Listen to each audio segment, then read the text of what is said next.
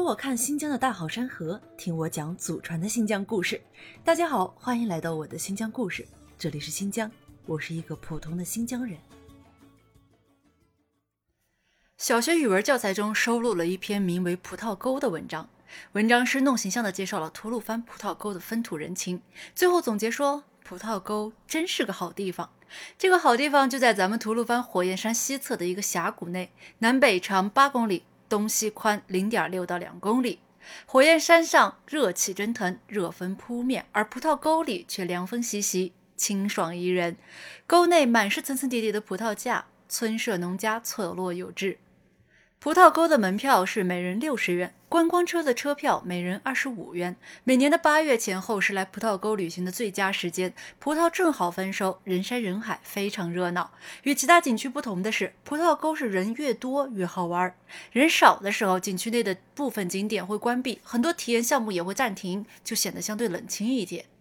从南沟口进入景区，观光车带着我们穿行在葡萄架构建的隧道之中，路两边是连绵不断的土黄色民居。景区的第一站就是葡萄沟民俗村，这里维吾尔民居的门楣、房檐板上有各式各样的木雕花和漂亮的彩绘，每家都不一样，异域风味十足。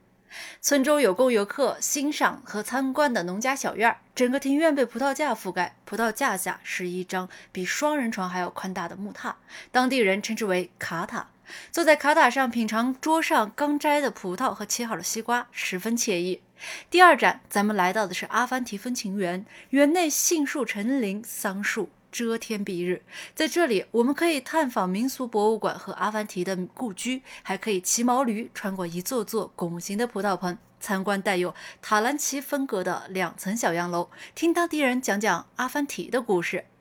达瓦兹民俗风情园是我们葡萄沟游玩的第三个景点。达瓦兹这个景点的入口形似城堡，走进城堡，熙熙攘攘的人群正围在一起观看精彩的达瓦兹表演。达瓦兹是流行于新疆的杂技表演项目，也是国家级非物质文化遗产之一，至今有非常久远的历史。达瓦兹与我们平常看到的高空走钢索大不一样。达瓦兹的表演人员演出时是不用系安全带的，还会配合着乐器演奏的旋律节奏，在绳索上完成盘腿、端坐、倒退、碎步小跑等惊险的动作，高空绝技撼人心魄。不一会儿，咱们就来到了我们的第四个观光点——王洛宾音乐馆。王洛宾先生是我国著名的作曲家、艺术家，他倾注了毕生精力搜集、整理和创作了一千多首广为流传的优秀民族音乐作品，比如《达坂城的姑娘》《在那遥远的地方》《掀起你的盖头来》等等歌曲，至今都是广为传唱。在王洛宾音乐馆，我们可以了解这位西部歌王六十年的艺术生涯，参观鉴赏一些鲜为人知的文物。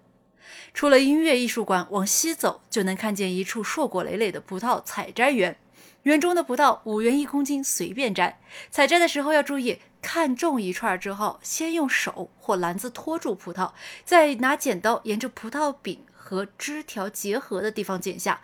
这样更利于储存。采摘后，将葡萄平放在竹篮之中，以免葡萄掉在地上破碎。第五站的目的地是西部酒堡，这里是传统葡萄酒酿制工艺的浓缩地。全方位为大家展示葡萄酒酿造文化，通过各种传统制酒的设备演示，让游客参与葡萄榨汁、酒窖储藏等制酒工艺的系列活动，体验西部民俗民风的纯真风采。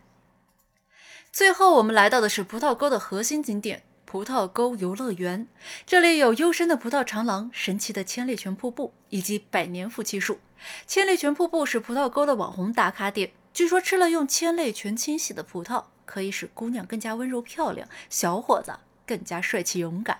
因此，我们常常看见游客用矿泉水瓶在此取水。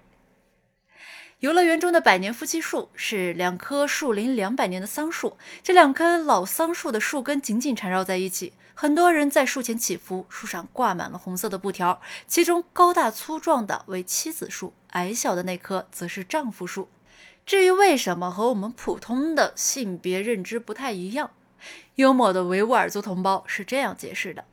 这对夫妻树象征的是维吾尔族幸福的家庭生活。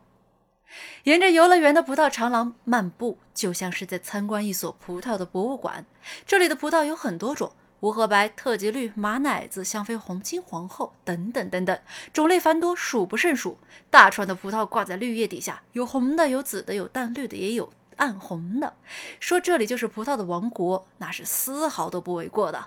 今天葡萄沟的游玩之旅就到此结束了。想来葡萄沟游玩的朋友，别忘了收藏本篇攻略。吐鲁番的葡萄声名远扬，下一期我们就来好好讲一讲这里的葡萄。我是一个普通的新疆人，在祖国西北这片风景壮丽的土地上，为您讲述真正的新疆。感谢您的倾听，我们下期再见。